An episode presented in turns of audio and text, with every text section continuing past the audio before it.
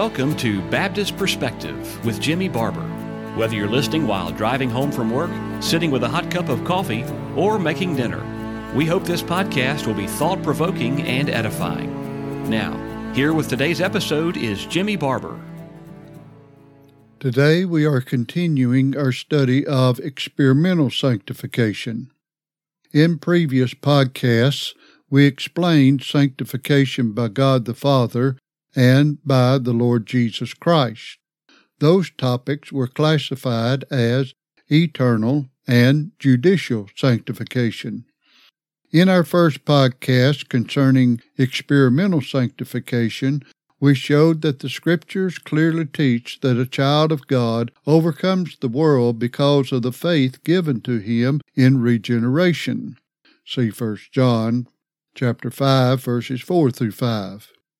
It is obvious that one must be born again by God in order to live a holy or separated life in this world, because man comes into the world as a sinner and classified as a child of wrath by nature.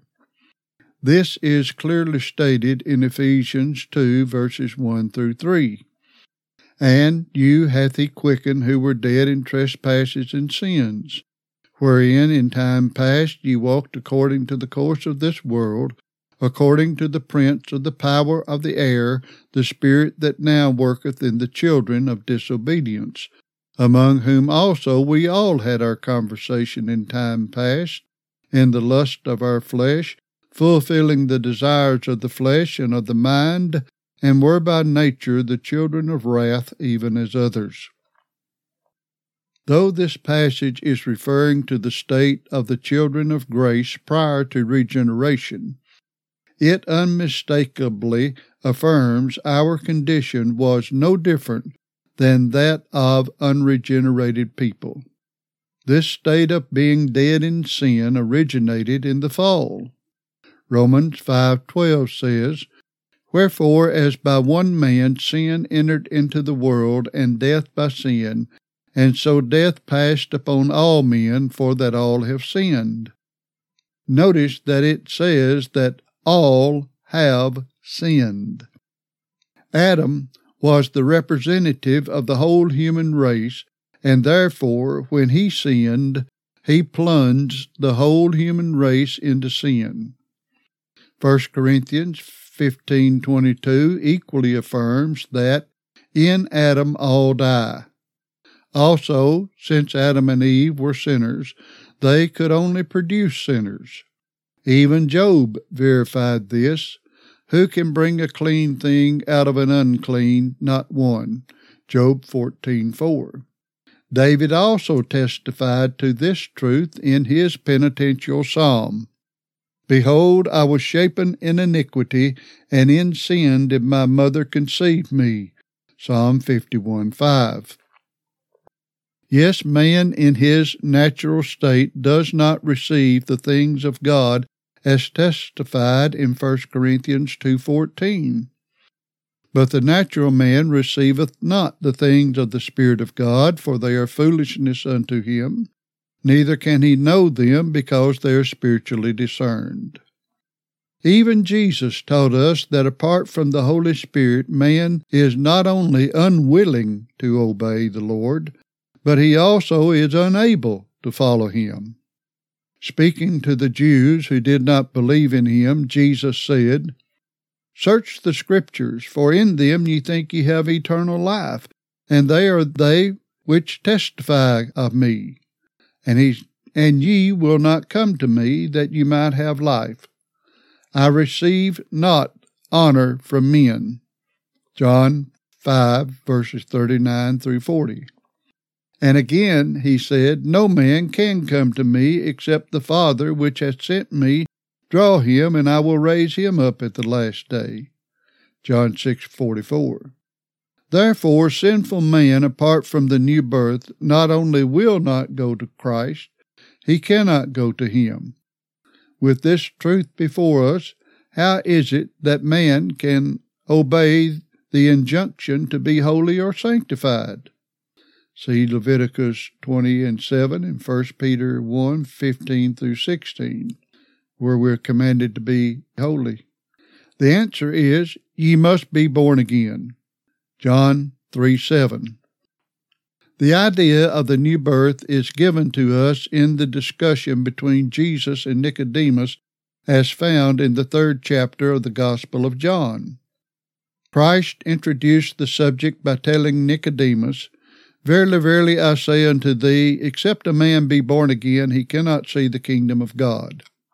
The Greek word for again is anothen, and the basic meaning is from above, from a higher place. Thayer, in his Greek lexicon, further stated, often, also in Greek writings, used of things which come from heaven or from God as dwelling in heaven. See John 3:31, John 19:11, James 1:17, 3:15 and 17. It is also translated as top when referring to the veil in the temple being rent in twain from the top to the bottom at the crucifixion of Christ. See Matthew 27:51 and Mark 15:38. And the garment of Christ being woven from the top throughout. John 19:23. And while it is also translated as first in Luke 1 3, beginning in Acts 26 5, and one other place as again in Galatians 4 9, it seems better to understand the new birth as being born above by God, the Holy Spirit. It seems obvious that the Holy Spirit is the immediate agent in the new birth from the context of the passage as well as the concluding statement so is everyone that is born of the Spirit. John 3 8.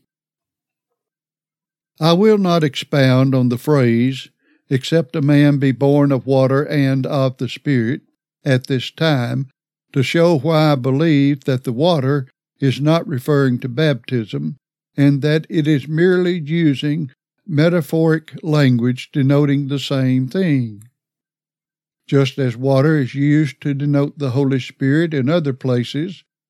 See John 7, verse 37 through 39. The same analogy is in John 3 5. In other words, we might say, Except a man be born of water, even the Spirit. Obviously, much discussion could be presented in showing the various ideas and opinions of this phrase but I believe it would be counterproductive to the overall subject at hand to interject such a study at this time and maintain the obvious truth that a person must be born again or regenerated by the Holy Spirit, and that it is at this point in the life of an individual when experimental sanctification begins.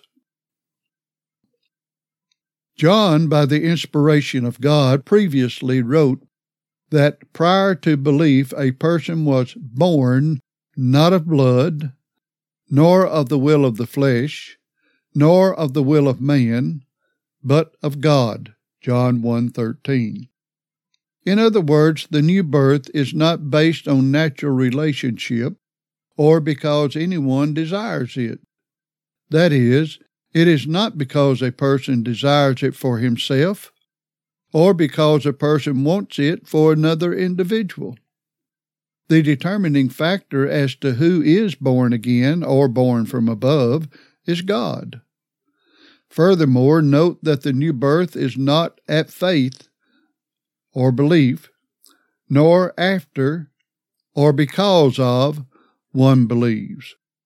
Faith or belief is exercised after a person is regenerated.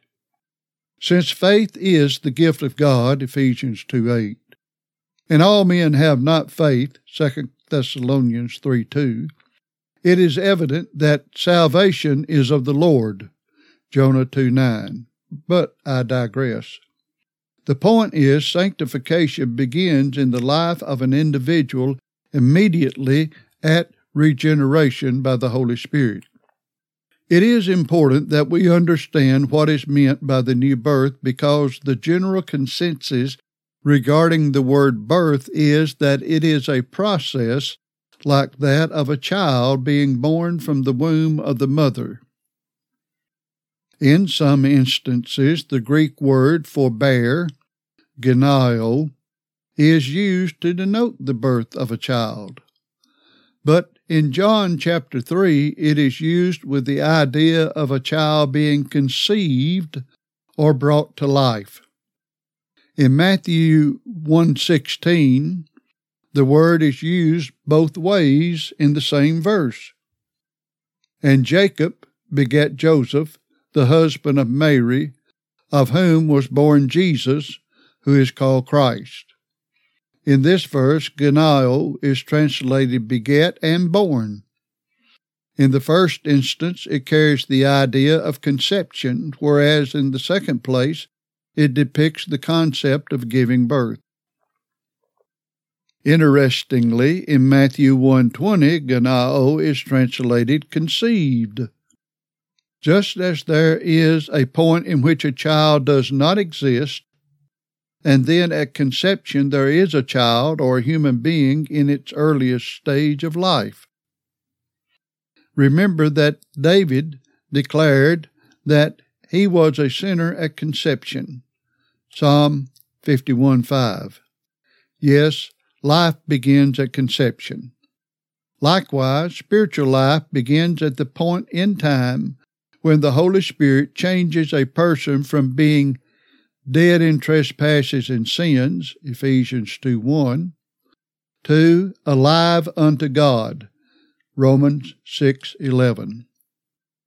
I will interject at this point that the word beget in James 1:18 is a different word. It is apokueo and carries the idea of a woman giving birth.